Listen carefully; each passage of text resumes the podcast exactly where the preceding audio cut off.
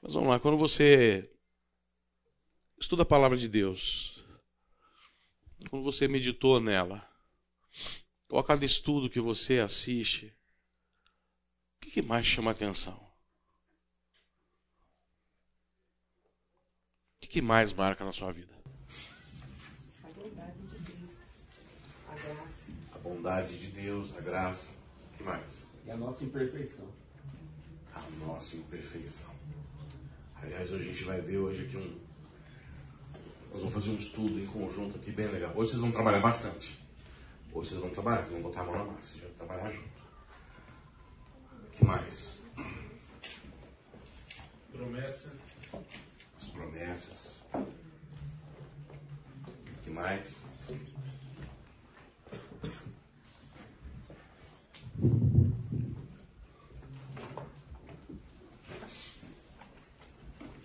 Falar, não precisa ficar com vergonha não. Não tem medo de errar não, tem resposta errada.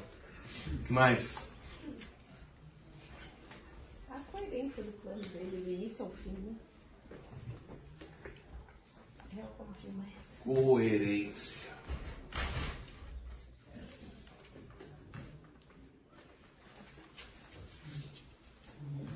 Inerrância.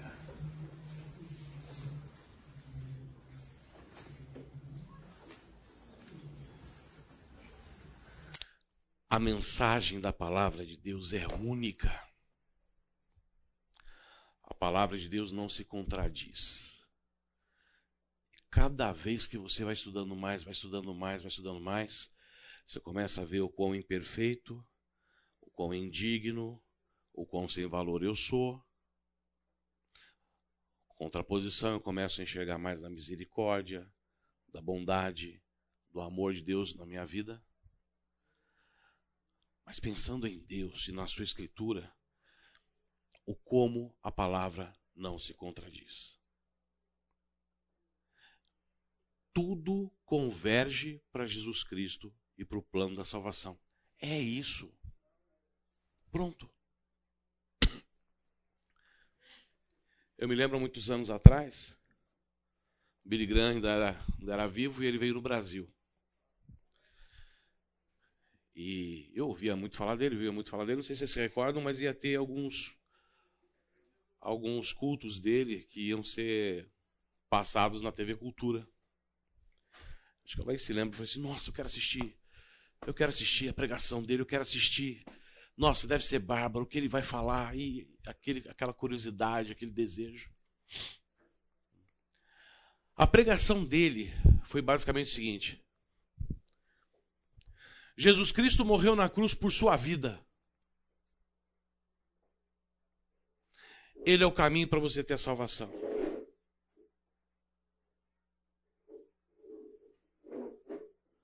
Ele só falou da mensagem da cruz.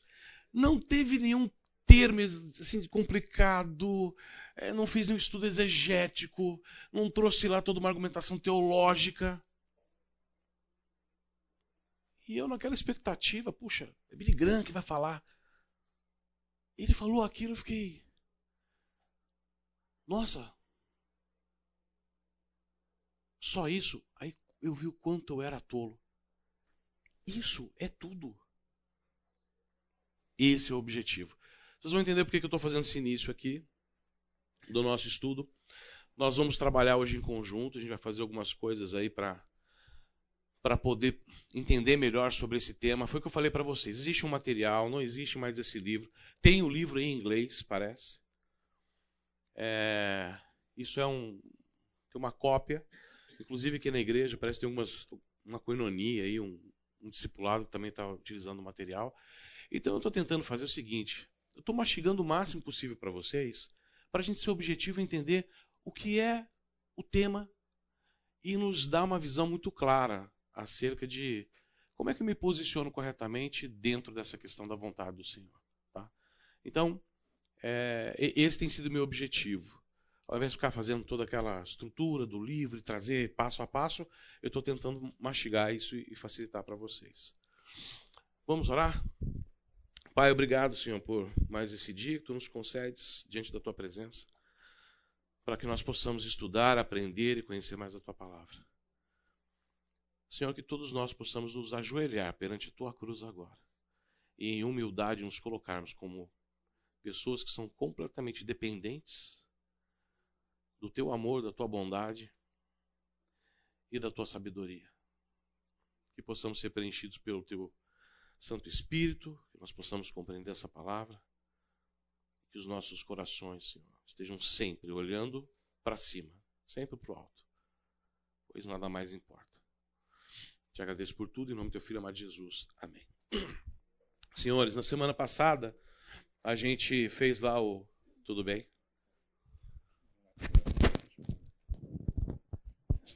Obrigado. Alô? Aí tem que falar mais baixo. Na semana passada. É, isso aqui é demais para mim. Na semana passada a gente estava falando sobre. Começamos a entrar sobre vontade moral, soberana. Não entramos especificamente na vontade individual, fizemos só um, um aparado. É, vontade soberana. Gente, foi bárbaro, trouxemos alguns versículos, alguns textos para a gente poder é, refletir sobre vontade moral. Nós também trouxemos alguns versículos, discutimos algo sobre. Mas hoje a gente começa a entrar no contexto da vontade individual. Veja, eu quero começar já a fazer você é, a confrontar essa visão. Não se esqueça que eu, o que eu estou trazendo aqui é uma visão muito comum, uma visão tradicional a esse contexto, entendendo que é, dentro dessa visão acredita-se que há a necessidade, existe uma expectativa de você ao longo da tua vida com Cristo, também ter o interesse de buscar entender qual é a vontade específica do Senhor para a tua vida.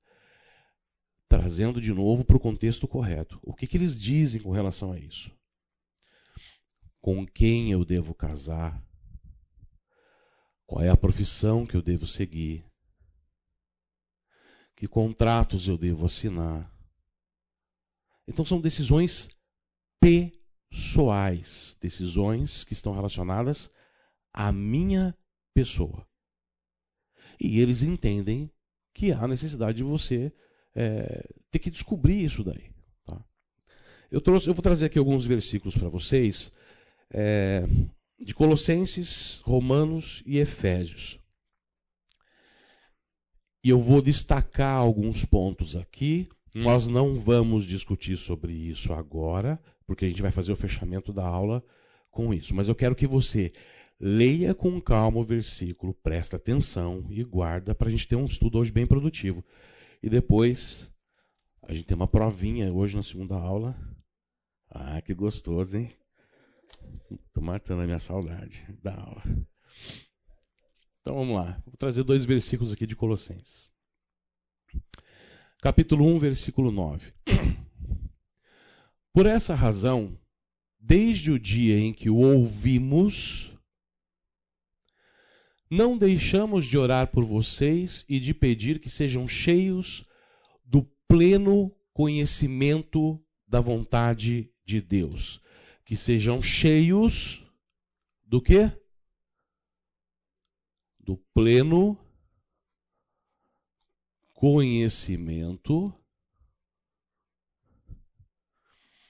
da vontade de Deus. Tá? Com toda a sabedoria e entendimento espiritual. Capítulo 4, versículo 12, nós lemos: Epáfras, que é um de vocês e servo de Cristo Jesus, envia saudações. Ele está sempre batalhando por vocês em oração para que, como pessoas maduras e plenamente convictas, continuem firmes em toda a vontade de Deus. Então é que ele traz. Madura e convicta da vontade de Deus. Aí nós temos Romanos. Romanos 12, 2. Eu tirei o versículo 1 daqui. Não se amoldem ao padrão deste mundo, mas transformem-se pela renovação da sua mente, para que sejam capazes de, olha só, experimentar e comprovar a boa, agradável e perfeita vontade de Deus. Então aqui eu tenho uma condição de transformação.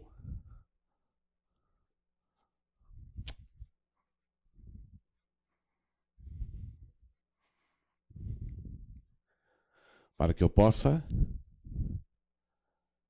experimentar a boa, perfeita e agradável vontade de Deus. Aí nós temos aqui Efésios. Portanto, não sejam insensatos, mas procurem compreender qual é a vontade de Deus. Então aqui ele está trazendo um contexto que eu tenho que fazer o quê? Buscar. Compreender.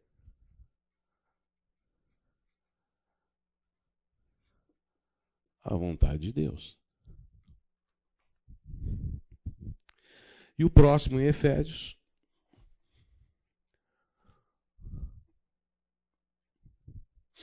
Obedeçam-lhes, não apenas para agradá-los quando eles os observam, mas como escravos de Cristo, fazendo de coração a vontade de Deus. Eu tenho que também fazer de fazer de coração. A vontade de Deus. Excelente. Se você leu esses textos comigo, eu queria que você pensasse, começasse a refletir naqueles pontos ali. Primeiro, o que é esse pleno conhecimento da vontade de Deus? Do que, que Colossenses capítulo 1, versículo 9 está falando?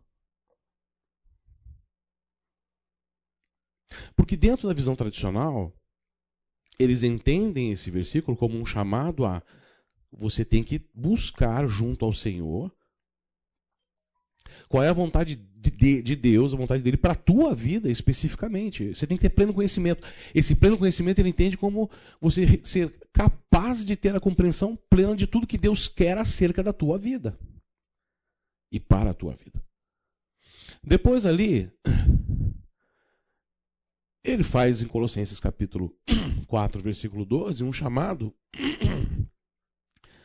falando que não é para conhecer e reconhecer isso de qualquer forma, mas é de uma forma madura e convicta.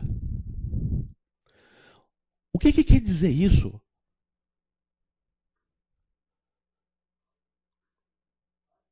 Madura e convicta. Outro ponto. Romanos 12, 2. É claro que antes ele chama atenção. Olha, não vos amoldeis ao quê? A esse mundo, a esse século. Então, do que, que ele está falando? Não vos amoldeis a esse século. Mas nós temos a obrigação de diariamente nos transformar. Nós temos que transformar a nossa mente. Para quê? Para que nós possamos experimentar a boa, agradável perfeita vontade de Deus. O que, que esse texto está falando? Em Efésios, depois ele fala que nós temos que buscar e compreender. E no último versículo que nós lemos, a gente tem que fazer de, de coração. Muito bem. Mas, seguindo a visão tradicional, eles batem o pé de que você tem que conseguir enxergar qual é o caminho, qual é a trilha, o que, que você deve seguir. Deus tem um plano específico para você. Mas, Ricardo, onde que eles defendem que, que isso realmente tem, tem valor? Eles utilizam quatro argumentos. Os quatro argumentos são razão, já vai ver ele, gente vai ver um, cada um deles separadamente. A experiência de alguns cristãos de valor. O exemplo bíblico e o ensino bíblico. Então eles falam: olha, existe um argumento que é razoável para que eu tenha que buscar isso. Eu tenho exemplos, eu tenho a experiência de pessoas que viveram isso. Eu tenho exemplos na Bíblia de pessoas que buscaram isso, ou que cumpriram isso, ou que fizeram isso.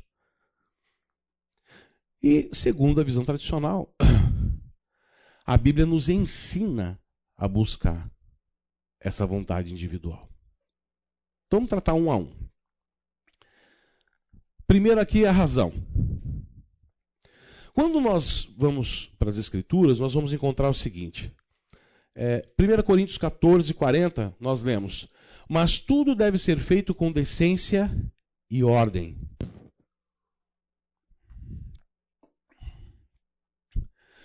O nosso Deus é um Deus de ordem e planejamento. O nosso Deus não é um Deus que fez todas as coisas, e olha, é engraçado a gente falar assim, né? Deus fez todas as coisas, mas a gente não consegue nem imaginar o que são todas as coisas, porque não tenho essa compreensão. Mas todas as coisas que ele fez, ele fez de uma forma perfeita. É, se vocês tiverem oportunidade no YouTube, também tem um livro do Adalto Lourenço, que é um, um físico, se não me engano, e, e ele fala muito sobre a questão da, da criação, fala sobre a questão do, do universo, e é, é impressionante que ele fala assim: olha, tudo foi construído de tal forma e tão perfeito que um pequeno desajuste disso traria consequências é, absurdas. Então, assim, nosso Deus realmente é um Deus de ordem e planejamento. Tudo que ele fez teve um propósito. Tudo que ele fez teve uma forma. Ele, ele construiu e constituiu isso de uma forma perfeita. Agora, a pergunta que eu faço para vocês é: dentro disso, não responda, tá? Mas dentro disso, imagina você se eu for considerar essa visão, eu não poderia entender então que é como se Deus também me colocasse dentro de uma caixinha, de um labirinto, ficasse aqui de cima olhando e falasse assim: não, você tem que chegar no ponto final que eu quero. Você tem que encontrar isso daí, você está dentro do labirinto. Ou até mesmo eu posso ter a visão de que Deus está lá em cima, eu sou um marionete. E Ele está manipulando a minha vida. Responde, aí sim, responde uma coisa para mim. Na criação, como é que nós fomos feitos? Como é que o primeiro homem foi feito? Na criação. A imagem e semelhança de quem? E Deus nos fez a sua imagem e semelhança porque Ele nos dotou da capacidade de raciocinar de tomar decisões, de avaliar por si próprio. Então não faz sentido. Porque aí vai entrar num contexto que a gente vai estudar e discutir mais para frente, que é o livre arbítrio. Então ele fez todas as coisas com ordem e planejamento de forma perfeita. Ele nos fez também da forma como ele queria que fosse.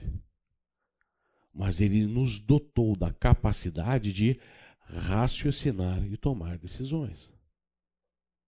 Então guarda isso. Então o primeiro argumento seria esse, a razão. O segundo argumento seria a experiência. E aí eu trago para vocês aqui alguns cristãos que foram proeminentes na história do, do, do, dentro do ambiente cristão. Né?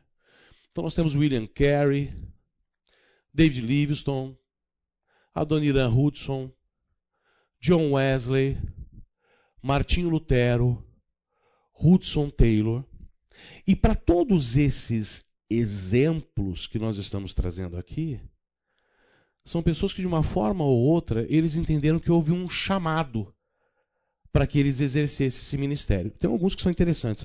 Martinho Lutero, pelo que diz, ele estava no meio de uma tempestade, caiu um, um raio muito próximo dele, muito forte, e ele falou assim: Me acuda Santa Ana, se eu sair dessa eu vou virar monge. E virou monge.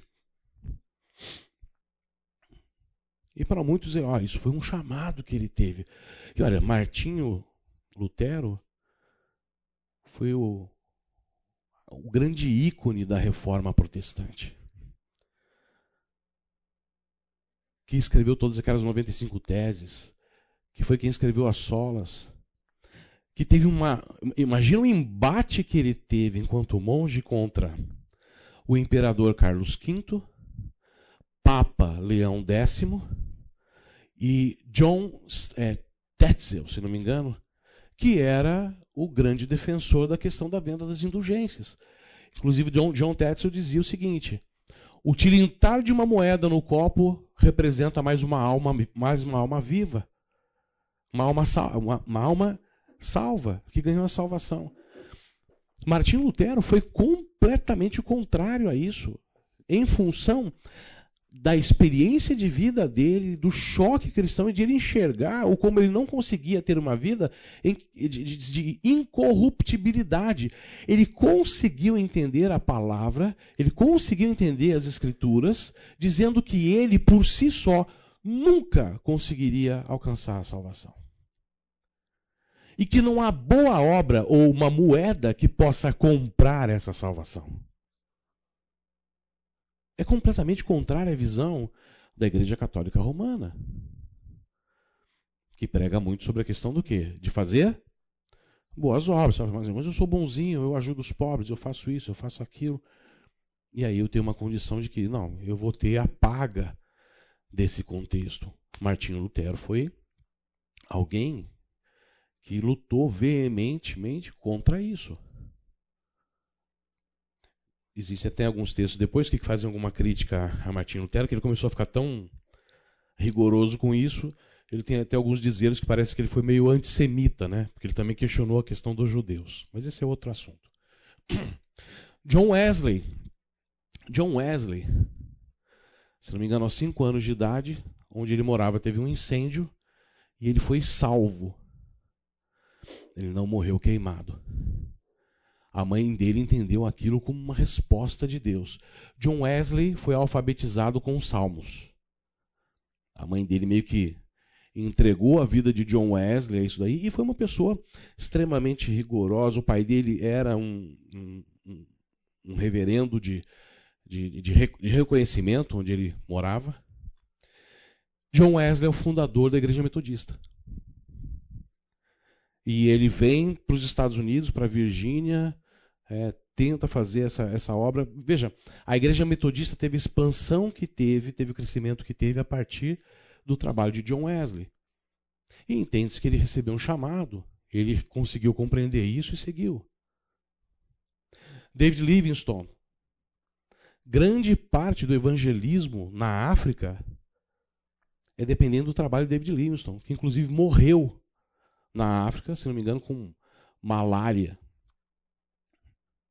Aquelas cataratas de Vitória, que é um, um dos cartões postais da África, quem descobriu foi ele. Foi ele que encontrou essa, essa, essa catarata. Uma pessoa que também, ao longo da história de vida dele, ele sentiu um chamado e entendeu que a vontade individual de Deus para a vida dele era ser um missionário. Agora, interessante é Hudson Taylor. Hudson Taylor, num dado momento, sente no coração que a vontade de Deus para a vida dele é que ele fosse para a China. Que ele deveria ir evangelizar na, na China. Ele teria que fazer um trabalho missionário na China. Só que, qual era o grande problema de ir para a China? Era a questão do da língua. E ele reflete, pede ardentemente, e aí um dia ele abre a Bíblia, abre em Êxodo 4, e ele pega aquele texto em que Deus responde para Moisés. Quando Moisés questiona o, Senhor, fala assim: Olha, eu não sei o que falar, eu nunca fui bom para falar. Eu tenho dificuldade para falar. Inclusive, tem alguns teólogos dizem que Moisés era, era gago. Não está nada disso escrito aqui, né? Mas ele tinha dificuldade para falar. Ele não era uma pessoa que conseguia ter a capacidade de, de, de convencer. E a resposta de Deus foi: vai e eu vou te instruir o que você deve falar. Ele entendeu aquilo como uma resposta de Deus a essa situação. E compreendeu que aceitando isso, ele estaria cumprindo com uma vontade específica de Deus para a sua vida. E senhores, esse trabalho missionário na China foi gigantesco. Foi muito abençoado. A China teve a oportunidade de ouvir o Evangelho, um Evangelho de boa qualidade. Então, dentro da visão tradicional, quando eles usam o argumento da experiência, eles trazem a noção de que algumas pessoas foram capazes de ouvir, entender, compreender, ou, devido à sua a sua grande intimidade, dedicação, fervor, que foi aquela primeira aula que a gente fez, lembra? Deus respondeu para eles. E eles cumpriram. E o resultado é que eles tiveram muito sucesso nos seus empreendimentos. Nós vamos ter depois um capítulo à parte, numa aula à frente, para falar sobre isso daqui e fazer e confrontar esse tipo de argumento. Não vai ser hoje. Agora nós temos a questão do exemplo. Lembra? Razão, experiência. Agora a gente vai partir para a questão do exemplo. Como exemplo, eu vou trazer aqui uma série de versículos em que nós vamos enxergar isso na vida de Cristo. Hebreus, acompanha comigo. Hebreus capítulo 10, nós vamos ler dos versículos de 7 a 9. Então eu disse: Aqui estou. No livro está escrito a meu respeito. Deixa eu só marcar isso aqui.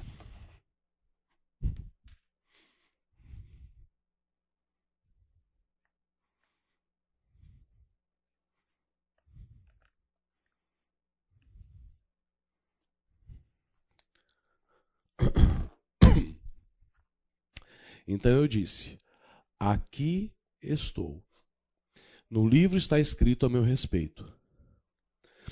Vim para fazer a tua vontade. Ó Deus. Primeiro ele disse: Sacrifícios, ofertas, holocaustos e ofertas pelo pecado não quiseste, nem deles te agradaste, os, os quais eram feitos conforme a lei. Então acrescentou: Aqui estou, de novo. Vim para fazer a tua vontade. Ele cancela o primeiro para estabelecer o segundo. Gente, esse texto, é claro que tem um. A gente pode extrair um monte de coisa aqui, dá para fazer um estudo sobre isso. Mas o nosso foco aqui é entender que Jesus Cristo está dizendo que ele se colocou em total prontidão. Olha a resposta dele. Aqui estou que resposta semelhante você já, escuta, já, já leu na Bíblia de pessoas que receberam algum chamado do Senhor? Como é que eles respondiam? Eis-me aqui. E Jesus Cristo explicitamente está dizendo aqui, ó, aqui estou, aqui estou. Para quê?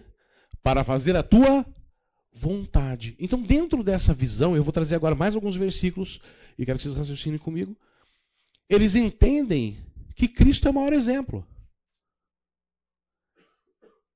pois ele compreendeu qual era a vontade individual, qual era o papel que ele deveria exercer aqui. Vamos ver outros textos. Ainda sobre Cristo. João 4:34. Disse Jesus: A minha comida é fazer a vontade daquele que me enviou e concluir a sua obra. A minha comida é fazer a vontade daquele que me enviou e concluir a sua obra. 6,38 Pois desci dos céus, não para fazer a minha vontade, mas para fazer a vontade daquele que me enviou. Lucas 22, 42. Pai, se queres, afasta de mim esse cálice. Contudo, não seja feita a minha vontade, mas a tua.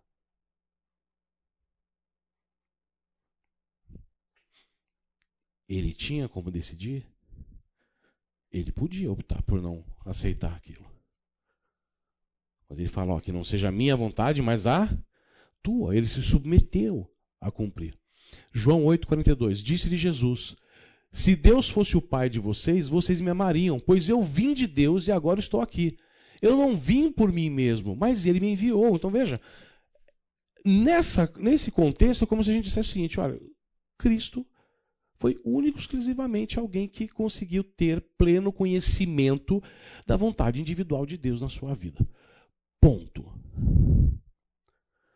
Eu quero ouvir de você. O que, que você acha?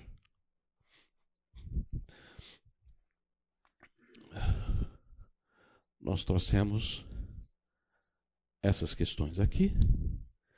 E agora nós temos a questão do exemplo de Jesus Cristo.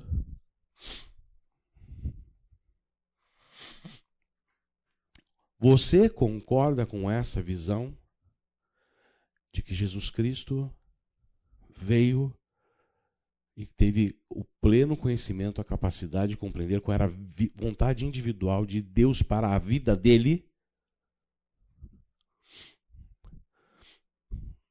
A vontade individual de Jesus era a vontade soberana de Deus. Então, fazia parte do, do plano todo. Quem mais? Viu? Não se preocupe. Eu, eu gostaria de ouvir você. Até para depois a gente poder ir construindo o tema e a gente compreender melhor sobre isso. Não se preocupe, não tem resposta certa e errada agora. Quem mais?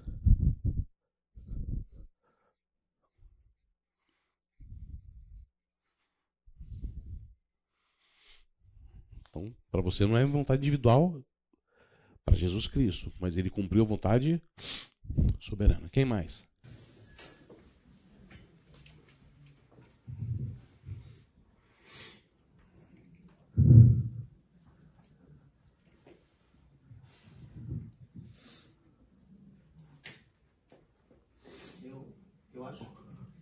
acho que boa parte dessa foi vontade moral. Vontade moral. Você consegue me esclarecer um pouco disso? Por que, que você acha que é vontade moral? Primeiro ali, João 4, 34. Na minha comida é fazer a vontade daquele que me enviou concluir sua obra. Então a comida dele é, é fazer tudo aquilo que é correto, tudo aquilo que Deus quer que ele, que ele faça, né? Um exemplo. Como é que é o teu nome? Elias. Elias, eu vou te dizer o seguinte: vontade moral, Jesus Cristo comprou, cumpriu do início ao fim. Ele não descumpriu uma vírgula do que estava escrito na palavra de Deus com relação às leis e os mandamentos. Então, sim, em todas as suas decisões, em todos os seus confrontos, na sua postura, na sua forma de viver, de se comportar, ele realmente foi impecável santo no contexto de separado imaculado, sem nenhuma mancha. Aquele que, se, que veio ao mundo, se fez homem, mas conseguiu viver a vida aqui sem pecado nenhum. Ele cumpriu. Mas esses textos me apoiam muito mais de que quando ele fala, eu não quero fazer a minha vontade, mas a tua vontade é, eu estou me sujeitando a um plano que foi traçado lá atrás com a queda. Que ao longo de todo o Velho Testamento, profetas anunciaram e nos fizeram compreender e a forma como a humanidade caminhou faria com que ele chegasse dentro desse contexto. Então, eu vejo sim vontade moral, não nesses textos aqui, tá? Mas assim, ele foi um exemplo de ter cumprido perfeitamente a lei. Mas quando ele se coloca aqui nesses nessas condições, tanto em Hebreus quanto nesses versículos, Senhor, a tua vontade soberana, esse plano que tu arquitetaste. E que nesse momento é para que eu possa alcançar a todos e trazer para o homem a condição que ele nunca vai conseguir sozinho, eu vou cumprir. Ainda cálice tenha sido extremamente amargo. E o cálice extremamente amargo não foi a chicotada, a cusparada, as, as, as esbofeteadas, a acusação. O grande cálice foi porque no momento em que ele recebeu o meu, o seu, os nossos pecados, ele experimentou algo que ele nunca tinha experimentado na vida dele: a morte. Mas a morte espiritual. Porque o salário do pecado é a morte. Pela primeira vez ao longo de toda a eternidade, que a gente não consegue limitar, ele experimentou a ausência de Deus. Quando ele está sozinho na cruz, ele fala: Deus meu, Deus meu, por que me desamparaste? Foi a primeira vez em toda a sua existência e que ele experimentou isso. que eu posso tirar desse contexto? O que, que importava mais para ele? No início do curso, o que, que eu falei? O que, que mais te chama a atenção na Bíblia quando você estuda? Coerência, inerrância.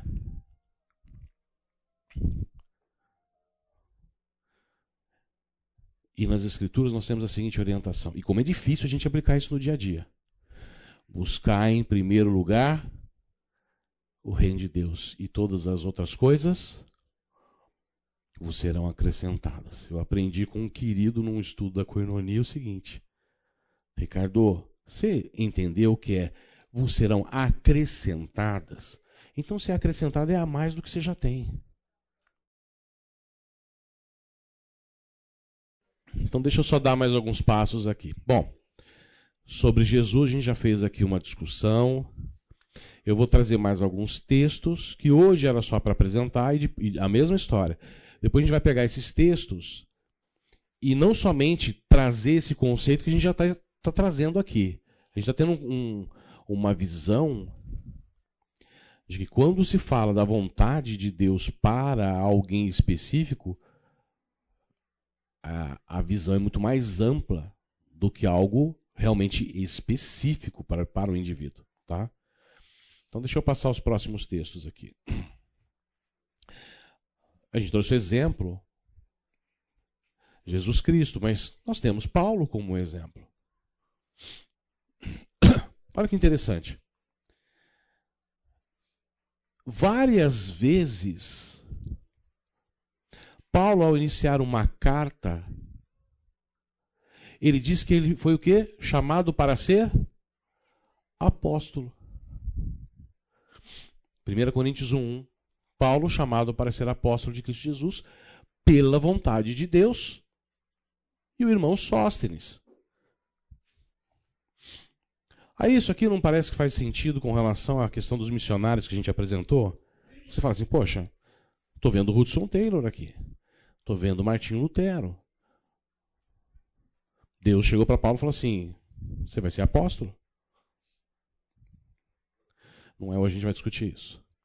Gálatas 1. Paulo, apóstolo enviado não da parte de homens, nem por meio de pessoa alguma, mas por Jesus Cristo e por Deus Pai, que ressuscitou os mortos. Aqui, de novo, o contexto dizendo que ele foi especificamente chamado para poder servir o Senhor dentro desse ministério de expandir a obra. Aliás, Paulo, se a gente for considerar as, as viagens missionárias dele, é, é fantástico, né?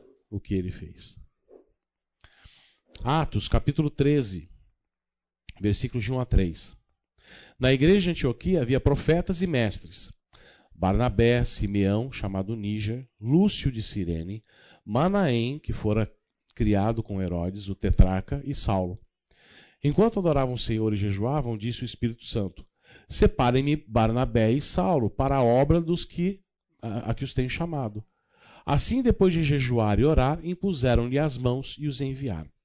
Veja, aqui ainda tem mais um fator que está somando em que eles receberam uma orientação do Espírito Santo. A nossa próxima aula, a gente vai tratar sobre. Bom, hoje a gente viu que os argumentos são razão, experiência, exemplo, daqui a pouco ensino bíblico. Na próxima aula, a gente vai falar assim, mas como é que eu sei se realmente isso está certo? Eu estou com a a visão correta. Aí nós vamos falar sobre intimidade pessoal, sobre a ação do Espírito Santo. Então vai ter uma outra defesa. Eu ainda continua na defesa da vontade individual, mas eu estou deixando vocês raciocinarem sobre essa questão. À primeira vista, quando eu vejo isso, me dá uma visão de que, olha, eu acho que o pessoal que tem uma visão mais tradicionalista não está equivocado. Realmente, em um dado momento, o Senhor chega e determina para mim: olha, você vai fazer isso. Você vai ser assim. Ok? Só guarde isso. que mais que eu tenho de exemplo? Filipe. Nisso eu até vou gastar um tempinho. Atos 8, de 26 a 29. Leia comigo e, e presta atenção. Um anjo do Senhor disse a Filipe: Vá para o sul, para a estrada. Específico, hein? Vá para o sul, para a estrada deserta que desce de Jerusalém a Gaza. Ele se levantou e partiu. No caminho encontrou o eunuco etíope, continente africano. Um, um oficial importante encarregado de todos os tesouros de Candace na Etiópia, na realidade, é, antiga região de Cuxi, haviam reinos muito fortes e esses reinos geralmente eles é, trabalhavam de uma forma muito equilibrada o patriarcalismo e o matriarcalismo. Então, assim, geralmente eram reinos que tinham mulheres que eram rainhas e que reinavam e que eram responsáveis por administrar aquele país.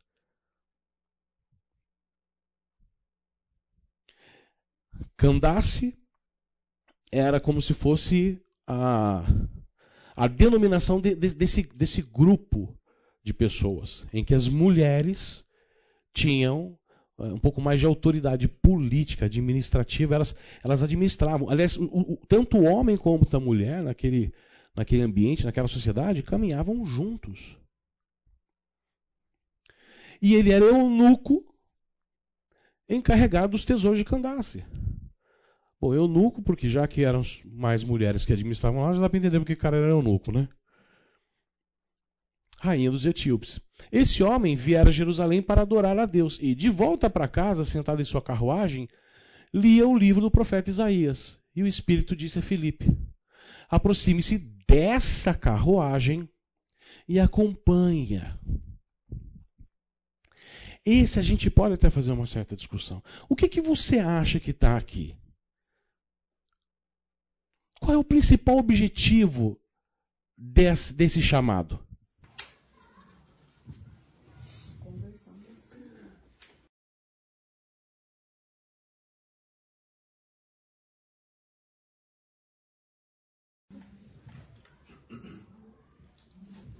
que o, o, o Felipe não estava perguntando para o senhor o que fazer, foi o senhor que disse para ele. Ah, caramba. Maravilhoso.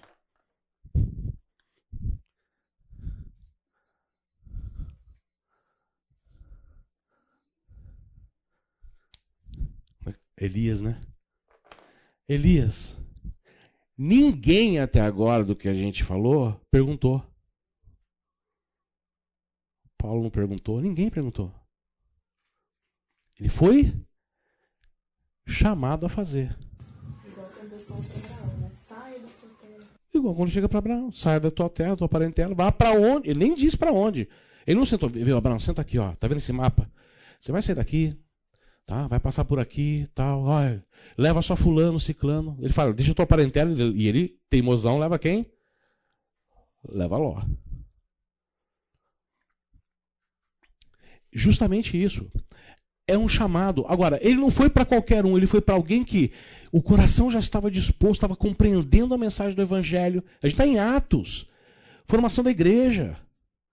Ele foi até lá para ouvir a palavra. Ele tinha tanto interesse. Aí é Deus vendo o que está no coração daquele eunuco. E ele está voltando, o que me dá a entender aqui que ele não estava entendendo. O Espírito, o anjo fala, vai lá e fala com ele. E não era qualquer um, era alguém que tava, tinha um, um cargo, uma patente e uma proximidade a pessoas em que ele poderia fazer a diferença na Etiópia. Então, entende, de novo, não é o Felipe. Não é para o Felipe. Na realidade, Felipe foi usado. Isso sim não está em desacordo com as Escrituras. Felipe não ficou lá vendo ele lá e depois viu ele saindo meio com dúvida, Senhor, devo ir lá falar com ele? Não, não foi nada disso. O objetivo é muito maior do que Felipe. O objetivo era a expansão do evangelho. Era anunciar a palavra. E está falando de Isaías. E Isaías está falando o quê? Gente, Isaías. Você tem um capítulo lá que fala de ponta a ponta o que ia acontecer com Cristo. É esse o foco. A mesma história o que a gente viu lá de Paulo lá anteriormente, mas não é a discussão hoje, mas a gente vai voltar sobre isso. Mas entenda, a gente está começando a raciocinar Tá claro para vocês o que eu estou falando? Tá, tá ficando compreensível? Então a gente está construindo esse pensamento para poder futuramente saber o como falar a respeito desse tema. E vários outros exemplos. Olha, Moisés foi chamado, mas teve toda uma experiência foi protegido, cresceu dentro do ambiente do faraó, né? É, a, a mãe foi bem esperta, né? Durante, durante a primeira infância conseguiu amamentar, cuidar dele, mas olha como foi importante sobre a vontade moral. Os, os, poucos anos que a mãe de Moisés ainda teve a oportunidade de estar com ele, o que ela passou para ele fez tanto significado que lá na frente ele teve o livre arbítrio de escolher ou viver debaixo do luxo e do lado do reino de Faraó, ou largar tudo e servir o Senhor.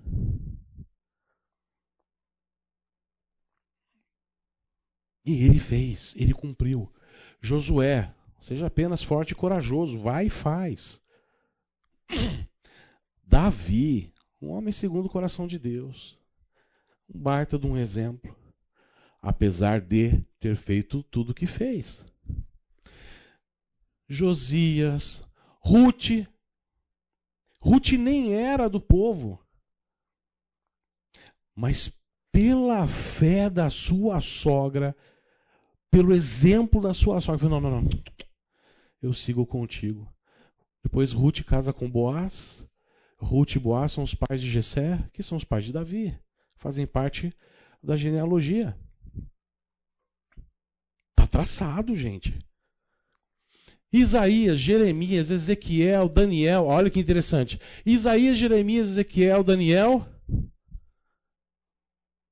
Quais são as respostas que geralmente eles deram? deram? Eis-me aqui. Aqui estou. João Batista, quem era João Batista? Aquele que veio para preparar o caminho. E Maria, mãe de Jesus, qual foi a resposta que ela deu?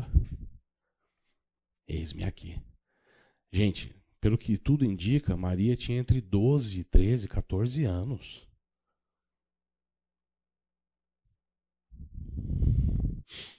Tanto ela quanto José, e José foi bastante corajoso também e muito íntegro no cuidado com ela. Maria poderia ter sido morta, apedrejada.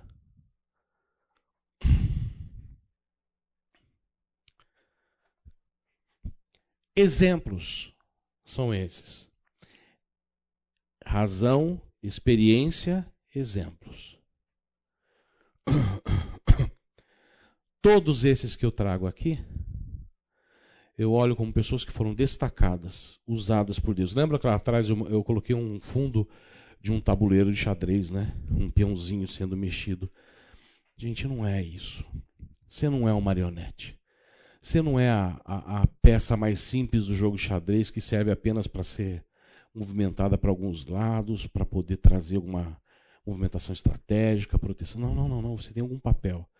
O Senhor pode te destacar, pode te usar a hora que Ele quiser. Mas é sempre para a sua obra. Ensino. Colossenses 1,9, a gente leu no início do curso, não vou ler de novo. E a gente vai também voltar a falar sobre ele. E aqui agora mais completo, Romanos 12, 1, 2. Portanto, irmãos, rogo pelas Eu acho interessante esse rogo, né? Em algumas traduções é, portanto, suplico. Porque se você pegar Romanos do capítulo 1 até o 11, você tem toda a argumentação teológica necessária para dizer que você é imperfeito, você não vai conseguir a salvação por nada nesse mundo.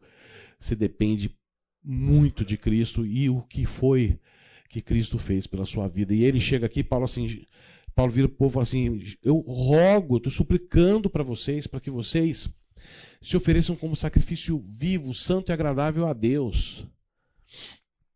Vivo, porque eu vou morrer todo dia para esse mundo. É uma escolha pessoal. Todo dia eu vou me entregar à morte todo dia eu quero buscar morrer para esse mundo para viver mais com Cristo. É o estou aqui, é o eis-me aqui. É o desejo de servir da forma correta o Senhor. Não se amoldem ao padrão deste mundo, mas transformem-se pela renovação da sua mente. Veja, não tem como você ser usado por Deus se você mantiver uma mente ainda vinculada aos padrões do passado. A Bíblia sempre te orienta, você tem que se despir. Você tem que renovar, se revestir do novo homem. Eu preciso mudar. Eu preciso transformar a minha mente. Eu preciso deixar de pensar de acordo com os padrões desse mundo. Então não é só simplesmente, ah, o Senhor me destacou, eu vou ser missionário. Gente, todos eles, todos eles que serviram ao Senhor tinham conhecimento. Paulo, não foi assim, eh, de Saulo para Paulo, né? Foi lá Ananias, tirou a venda dos olhos dele, e aí, não, já saiu pregando. Vai estudar e você vai ver que Paulo se isolou por um tempo e foi estudar. com Gamaliel, né? Depois ele foi para campo. Quem decidiu estudar? Quem decidiu se preparar? Tem a participação dele para um objetivo final a obra do Senhor. Exercício. Vamos lá? Eu quero que você leia. E eu destaquei os textos aí.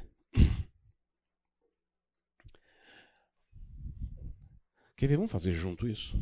Melhor, né? Mas vocês respondem, né? Para a gente fazer tudo na mesma página. Você viu que eu destaquei alguns textos aí. A gente começa em 1 Reis, capítulo 11, e vai seguindo dentro de 1 Reis. Gente, isso aqui é bárbaro. Se você quiser acompanhar aqui, a gente lê na mesma tradução. Eu vou lendo devagar e a gente vai discutindo. Pode ser? Mas o objetivo era destaque para mim aonde você está vendo a vontade soberana, aonde você está vendo a vontade moral, aonde você está vendo a vontade individual. 1 Reis, capítulo 11. Você consegue ler ali atrás de mim?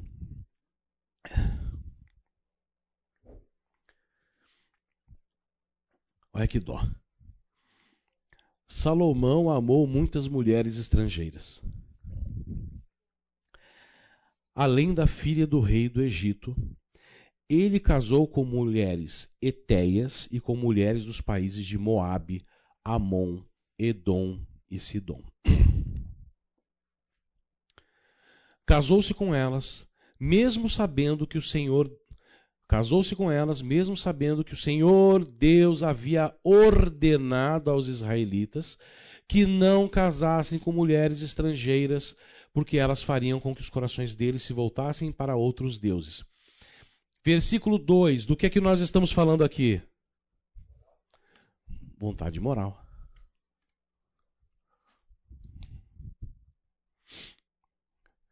Versículo 1, do que, é que a gente está falando aqui?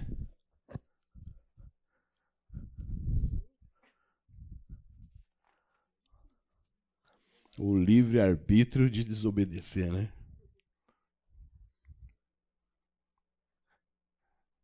Ele não sabia? A liberdade ele agir conforme. E veja, isso aqui já é mais para frente, quase na velhice. Que vida bárbara que Salomão teve, foi abençoado lá atrás como moleque, fez uma escolha tão sábia. Ele não pediu sabedoria para ser o cara mais destacado, para brilhar, sabe aquele brilha, brilha, estrelinha? Não era esse o objetivo dele. Ele, ele pediu o seguinte: eu quero sabedoria porque tu me deste o teu povo na minha mão, eu não sei como é que eu vou dirigir. O Senhor atende isso, porque ele não estava pedindo para ele ser o destaque, o Albert Einstein da época. Ele falou assim: Olha, você me deu na minha mão a responsabilidade de administrar o teu povo, a tua nação. Me ajuda. Eu não tenho sabedoria para isso. Olha o que ele faz aqui na frente. Então segue. Salomão casou-se. Salomão, cadê ele? Salomão, Salomão. É. Casou com. Puxa vida, né? Casou com 700, 700 princesas e também teve 300 concubinas. Mil sogras, né? Eles fizeram, elas fizeram com que ele se afastasse de Deus.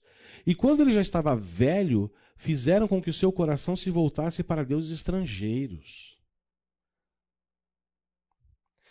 Ele não foi fiel ao Senhor, seu Deus, como Davi, o seu pai, havia sido. Salomão adorou Astarote, a deusa de Sidom, e Moloque, o nojento deus de Amon. Vocês sabem quem era Moloque? Como é que eram os holocaustos feitos para Moloque? Era uma estátua gigantesca de ferro, de bronze, e embaixo havia um local onde você enchia de carvão e lenha, encandecia aquilo, e Moloque com as mãos assim, e eles pegavam bebês vivos e colocavam em cima ali para serem sacrificados vivos. Inclusive Manassés, um dos reis de, de, de Israel, fez isso com o seu próprio filho. Sacrificou o seu próprio filho. Você está vendo quem que Salomão permitiu ser adorado? Ele pecou contra o Senhor e não foi fiel a ele como Davi, o seu pai. havia sido. Na montanha que ficava a de Jerusalém, ele construiu um lugar para a adoração de Quemos, o nojento deus de Moabe, e um lugar para a adoração de Moloque, o nojento deus de Amon. Também construiu lugares de adoração onde todas as mulheres estrangeiras queimavam incenso e ofereciam sacrifícios aos seus próprios deuses. E esses sacrifícios e esses cultos, você imagina tudo o que acontecia aqui. o Senhor, o Deus de Israel, havia aparecido a Salomão duas vezes. E lhe havia ordenado que não adorasse deuses estrangeiros. Mesmo assim, Salomão não obedeceu ao Senhor, mas afastou-se dele. Por isso, o Senhor ficou muito irado com Salomão e disse: Você quebrou a sua aliança comigo e desobedeceu meus mandamentos. Por isso, eu vou tirar o reino de você e vou dá-lo a um dos seus oficiais. Gente, Deus ainda foi lá e chamou a atenção dele duas vezes.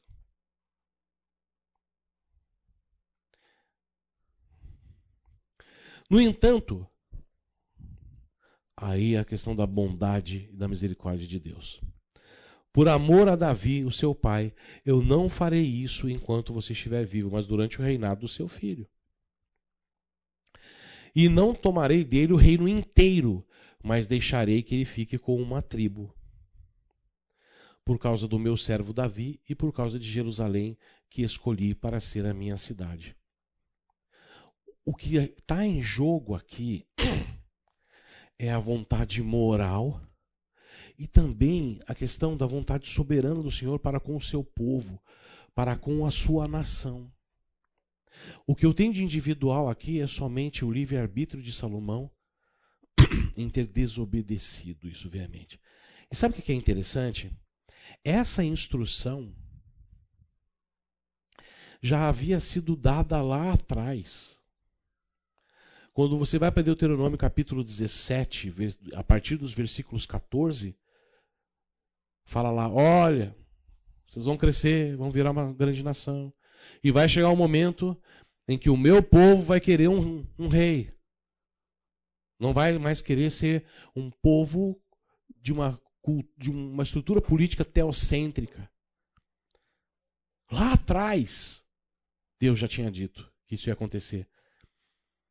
E aí ele fala: Porém, eu vou te dizer o que, que esse rei não pode fazer.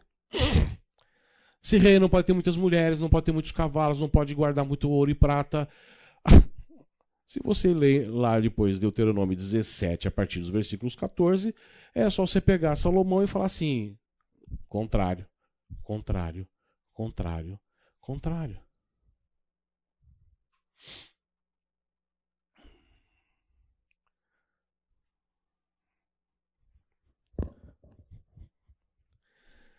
Muito bem. Aí a gente segue adiante. Versículo a partir do 26. Houve outro homem que se virou contra o rei Salomão. Foi Jeroboão. Olha esse aqui. Filho de Nebate, que era de Zereda, no território da tribo de Efraim. Jeroboão era oficial de Salomão. O que, que Deus falou para Salomão lá atrás? Eu vou dar o teu, teu reino para um, um dos teus oficiais. Mas ele não deu lá. Ele esperou Salomão morrer. Coerência, inerrância. Deus mostrando como ele é onisciente e falando o que ia acontecer antes de acontecer. Está aqui na Escritura.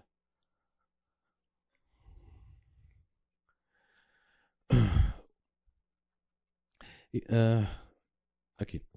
No território da tribo de Efraim, Jeroboão era oficial de Salomão e a sua mãe era uma viúva de Zerua. Esta é a história da revolta de Jeroboão.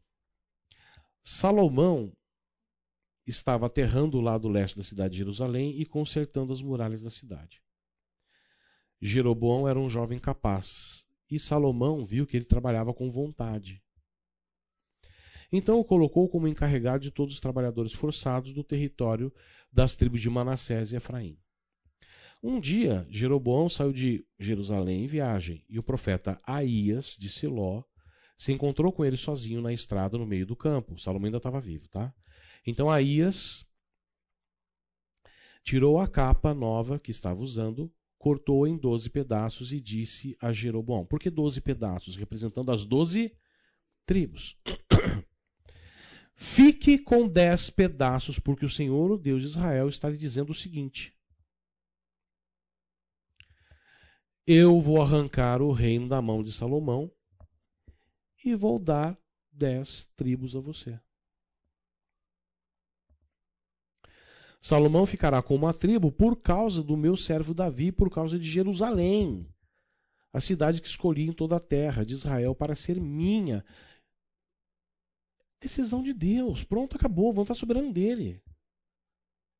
Jerusalém sempre teve e tem um aspecto especial para Deus, porque Ele quer. Ah, é a cidade santa. Eu vou, vou para lá e vou, vou voltar iluminado. É santa porque sempre foi a cidade que Deus separou para Ele.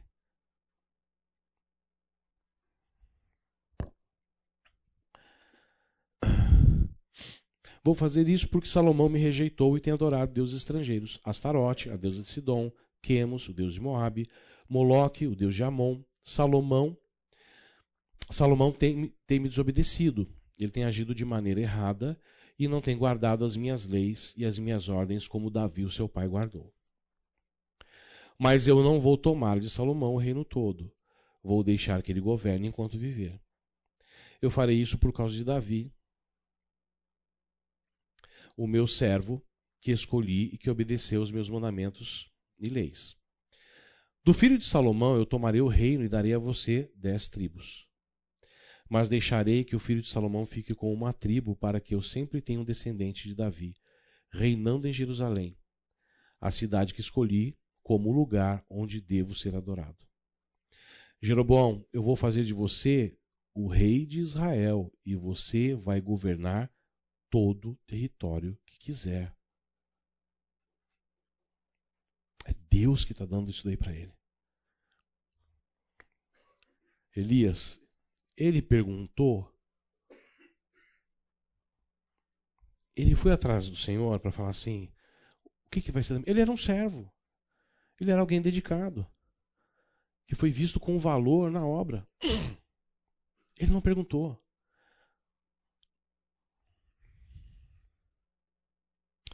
Aí vem a orientação. Versículo 38. Se você der atenção a todas as minhas ordens e viver de acordo com a minha vontade, fazendo aquilo que eu aprovo e obedecendo às minhas leis e aos meus mandamentos, como fez o meu servo Davi, então eu sempre estarei com você. Eu farei com que você seja o rei de Israel, como fiz com Davi. Certamente farei com que seus descendentes governem depois de você. Por causa do pecado de Salomão, eu castigarei os descendentes de Davi, mas isso não será para sempre. Por causa disso, Salomão tentou matar Jeroboão. E olha, se está nos planos de Deus, aí sim, o que, que o homem pode fazer? Salomão tentou matar Jeroboão, mas ele fugiu para o Egito. Jeroboão ficou com Sisaque, rei do Egito, e morou lá até a morte de, de, de Salomão. Porque ele só iria assumir depois que Salomão morresse. O que que está nesse contexto aqui com Jeroboão? O que, que Deus está apresentando para ele? Quais são as suas vontades? Individual? Daquilo que Deus deseja para ele servir. Mas você entende que, na realidade, ele traz dois contextos. Soberanamente, e em função do que está acontecendo e com o que Salomão fez, eu vou proteger a minha nação, o meu reino, e vou dar ela para um outro oficial. Eu vou tirar isso da descendência de Salomão. Mas quando ele chega para Jeroboão, ele coloca somente uma condição. Qual é? A vontade moral de obedecer.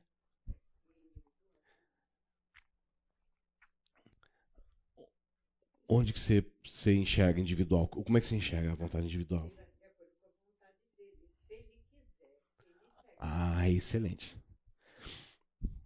Aí ele tem o livre-arbítrio, a possibilidade de decidir se vai obedecer ou não. É isso? Perfeito. Então fala assim: ó, eu vou te dar isso. Da minha parte, a minha vontade é essa. Vai acontecer nesses termos. Ok. A única coisa que eu te peço é que você me obedeça. cumpra todos os decretos, todas as leis, faça do jeito que eu estou mandando. E aí sim, a expectativa é que a gente espere uma vontade dele, pessoal, de obedecer. Será que ele fez isso? Vamos para frente. Capítulo 12. Aí aqui a gente dá uma há um, um parênteses. A gente vai falar de Roboão, que é o filho de Salomão. Roboão foi até Siquém, onde todo o povo de Israel se havia reunido para fazê-lo rei. Jeroboão, filho de Nebate, que havia fugido do rei Salomão e ido para o Egito, soube disso e voltou de lá. O povo das tribos do norte mandou buscá-lo e foram todos juntos falar com Roboão. Eles disseram: Salomão, o seu pai nos tratou com dureza e nos fez carregar cargas pesadas.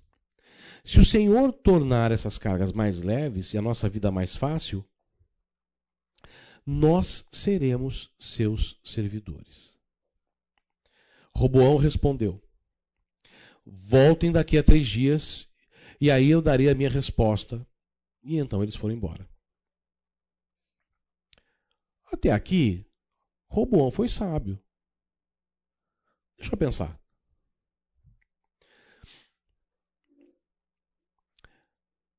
Aí Roboão foi falar com homens mais velhos que haviam sido os conselheiros do seu pai. Que resposta vocês me aconselham a dar a este povo? Eles disseram: Se o Senhor quiser servir bem a este povo, dê uma resposta favorável ao pedido deles, que eles serão seus servidores para sempre. Mas Roboão não seguiu o conselho dos homens mais velhos e foi falar com os jovens que haviam crescido junto com ele e que agora eram seus conselheiros. Não se imagina, né? Cresceu com Roboão, parça, Roboão está com toda a autoridade, é rei. Sou amigo do rei. O que, que os meninões aqui responderam? Você deve fazer o seguinte: o meu dedinho é mais grosso do que a cintura do meu pai. Ele fez vocês carregarem cargas pesadas. Eu vou aumentar o peso ainda mais. Ele castigou vocês com chicotes. Eu vou surrá-los com correias. Três dias depois, Jeroboão e todo o povo foram falar de novo com o rei Roboão, como ele havia mandado.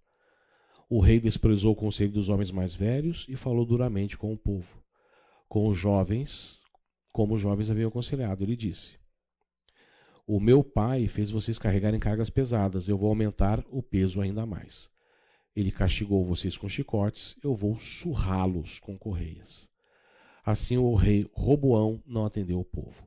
O Senhor Deus fez com que isso acontecesse para confirmar aquilo que ele, por meio do profeta Aías de Siló, tinha dito a Jeroboão, filho de Nabate. Olha que bárbaro. Aonde você viu também o Senhor endurecendo o coração de alguém? O faraó. Na realidade, bom, existe um contexto. A gente vai ver na próxima aula que uma das formas de eu entender qual é a vontade de Deus para minha vida, a vontade individual da visão tradicional, é buscar com conselheiros. Ele fez certo. Eu, às vezes eu preciso na minha caminhada cristã sentar com alguém que seja maduro, que seja maduro. Lembra que a gente leu lá em Colossenses capítulo 4, versículo 12? No início da aula? Mas tem que ser alguém que tenha convicção dessa fé. Tem que ser alguém que seja maduro mesmo. Que talvez tenha experimentado o que você já passou. Para poder chegar para você, ombro a ombro, e falar assim: faça desse jeito. Não é com qualquer um. A falha de Roboão, entre aspas, porque na verdade o coração de Roboão também já estava voltado para isso. Se os amigos dele eram desse jeito, ele era arrogante tal qual. Ele foi para os amigos. E aí imagina, ah, agora eu vou mostrar para os meus amigos como é que eu sou o cara. Eu mando, eu vou fazer isso mesmo. Sei lá quais foram as, as intenções do coração e da mente dele. Mas isso estava debaixo da vontade o quê? Soberana. Primeira aula. Falei vontade soberana. Ela vai acontecer, independente que esteja envolvido o bem ou o mal. Quem lembra a primeira aula? Aqui. Para que aquilo que Deus quisesse, e já tinha dito que ia acontecer, fosse cumprido, havia necessidade de endurecer o coração de Roboão e falar assim: é, faz isso mesmo. Porque o povo vai se afastar de você.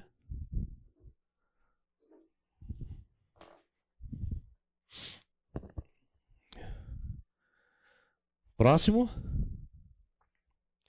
Versículo 19. Desde aquela época até hoje, o povo de Israel, o reino do norte, está revoltado contra os reis descendentes de Davi. O... Deixa eu só terminar essa parte aqui, por gentileza. O povo de Israel soube que Jeroboão havia voltado do Egito, então eles convidaram para uma reunião com todo o povo e o fizeram rei de Israel. Somente a tribo de Judá ficou fiel aos descendentes de Davi. Quando Roboão chegou a Jerusalém, reuniu 180 mil dos melhores soldados das tribos de Judá e Benjamim, pois tinha a intenção de sair para lutar contra as tribos do norte de Israel e ser o rei delas de novo. Mas o Senhor falou ao profeta Semaías e mandou: que desse a Roboão e a todo o povo das tribos de Judá e Benjamim o seguinte recado: Não ataquem os seus próprios irmãos, o povo de Israel. Voltem todos para casa. Se tudo aconteceu assim, foi porque eu quis. Pelo menos uma coisa certa Roboão fez. Então eles obedeceram à ordem de Deus, o Senhor, e voltaram para casa. Olha a autoridade do Senhor. Semaías vai lá e fala: não faz isso. O que está acontecendo é o que eu quero. É a minha vontade soberana. E aí você pensa, né? Caminhos aplanados, endireitados. Jeroboão vai brilhar. Versículo 26. O rei Jeroboão de Israel cercou de muralhas a cidade de Siquém na região montanhosa de Efraim. E morou um pouco de tempo ali. Olha só o que ele fez. Cercou de muralhas, ele quis trazer segurança, proteção, pela minha força, pelo meu braço. Depois saiu e cercou de muralhas a cidade de Penuel. Então aquilo que está comigo eu vou proteger. Então pensou, do jeito que as coisas estão, se o meu povo for a Jerusalém oferecer no templo sacrifícios ao Senhor Deus, os corações deles vão cair para o lado de Roboão, rei de Judá, e eles me matarão. Por isso, ele fez dois touros de ouro e disse ao seu povo: Já chega de ir a Jerusalém para adorar a Deus. Povo de Israel, aqui estão seus deuses que fizeram vocês, que tiraram vocês do, do Egito. Onde você se lembra de ter feito ídolos desse jeito. Gente, sabe o que é fantástico aqui? É muito mais do que a gente ficar aqui discutindo, ah, o que Deus quer para minha vida, quer para minha vida. É a questão do meu coração alinhado com Ele. E às vezes Deus te dá. Posso ligar todo esse assunto a o que Paulo disse em Romanos 1, 1 é, 18? nós somos entregues à ira de Deus, quando ele fala que nós somos entregues às nossas próprias paixões, aí você nota muito, né? É essa a, uma soberba do homem, né? De fazer a vontade contrária a Deus, né? Salgado, dois pontos.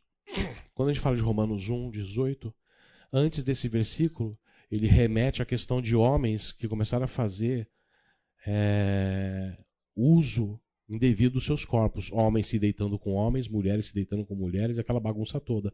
E aí ele fala, ele entregou eles à sua concupiscência. Porque é o seguinte: Deus é o mesmo Deus. Ontem, hoje e para sempre será. Nós vivemos um período de graça, em que ele está com o chicote lá em cima, mas ele olha através de Cristo. Você quer seguir em rebeldia? Livre-arbítrio. O Senhor fala, então vai. se ele te traz com uma cordinha para perto dele, dia a dia nesse crescimento, se você quer já em rebeldia, ele vai. E aí é dado ao seu próprio coração. Mas, por exemplo, olha, Salomão, Salomão, você está errado. Chamou a atenção duas vezes dele, ele desobedeceu. Aqui eu vejo mais do que isso, Salgado. Sabe o que, eu vejo? Jeroboão recebeu isso, ao invés de confiar plenamente no Senhor, porque veio Deus que me deu. Não, eu vou criar muralhas, deixa eu me proteger para ninguém tomar o que me deram, porque eu era um nada. Agora me Deus deu isso, eu não quero perder de jeito nenhum. Ah, ninguém chega aqui. E depois o que, que ele fez? Se o povo vai sempre para Jerusalém para adorar, eles vão ter de novo intimidade com o povo de Judá, eu vou perder o ibope, pode ser que eu perca o meu reinado. Ele só pensou nele, ele quis tomar, ele quis tomar decisões por ele. Ao invés de confiar e se submeter a Deus, ele decidiu por ele. E aí deu com os burros na água. Então, gente, a gente está começando cada vez a amadurecer mais sobre esse estudo. É simples. Vontade soberana, se tiver que acontecer na tua vida, vai acontecer. Ah, pode ser que Deus apareça como um raio, um relâmpago no meu quarto. Ah, se Ele quiser. Eu não duvido nada do Senhor. Isso é o que me importa. A vontade moral. Quanto a isso, é a submissão. Ainda tem mais texto. Gente, faz o exercício em casa, revisa isso e tenta ver as três vontades. Lembra que eu pedi para vocês lerem para mim lá a história do casamento de. Vocês leram, né? Tá, não foi perdido, fica tranquilo, a gente vai falar sobre isso. Amém?